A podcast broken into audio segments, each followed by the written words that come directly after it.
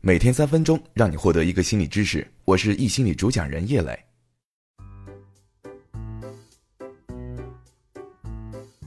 当你喜欢的人、亲密的人、家人、朋友向你诉说自己的不幸遭遇，我们可以怎样安慰对方，让对方平复心态，不再自责，甚至重拾信心呢？我想先从一个故事说起。我认识一位女神，她是一位大学老师，不仅学术成果丰富，气质还淡雅智慧。可惜他去考博，依旧屡遭失败，被录取的是另外某位偶像。这个偶像呢，在三个小时的考试，总是一个半小时就交卷。和导师们面试，谈笑风生半小时，而女神呢，虽然结果让人伤心，但过了几天，有位面试导师觉得女神很优秀，让女神明年报考她。遗憾的是，两人研究的方向不匹配。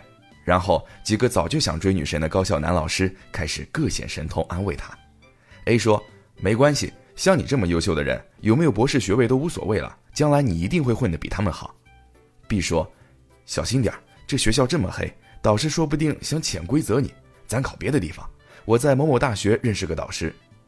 C 说：“别难过，走，我请大家撸串一顿美食就能忘记一切不开心。”D 说：“是金子总会发光的，他们不要你是他们的损失。公平和正义会迟到，但不会缺席。”A、B、C、D 涵盖了大部分的安慰套路。A 是酸葡萄心理，B 是钢铁直男思维，C 是孤独的美食家，D 是政治正确。他们说的都有道理，但说不进女神的心里。一个好的对话呢，应该是这样的：一是要根据对方的实际情况去反馈，表达对对方情感的关注，激发对方谈话的欲望；二是帮助对方整理思绪，走出狭窄的视角。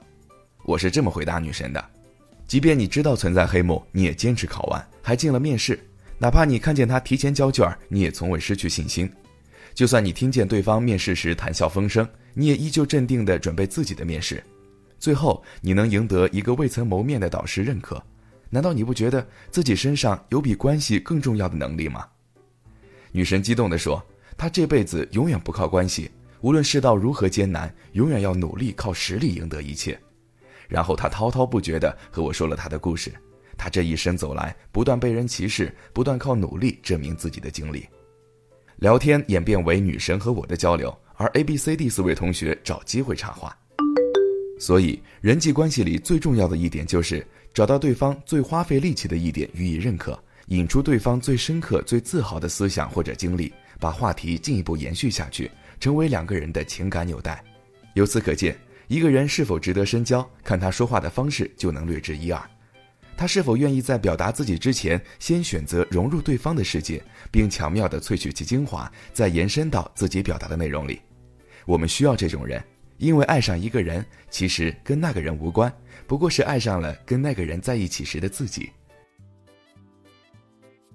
好了，那以上就是今天的分享。这里是易心理三分钟心理学，喜欢的话快去分享给你的小伙伴吧。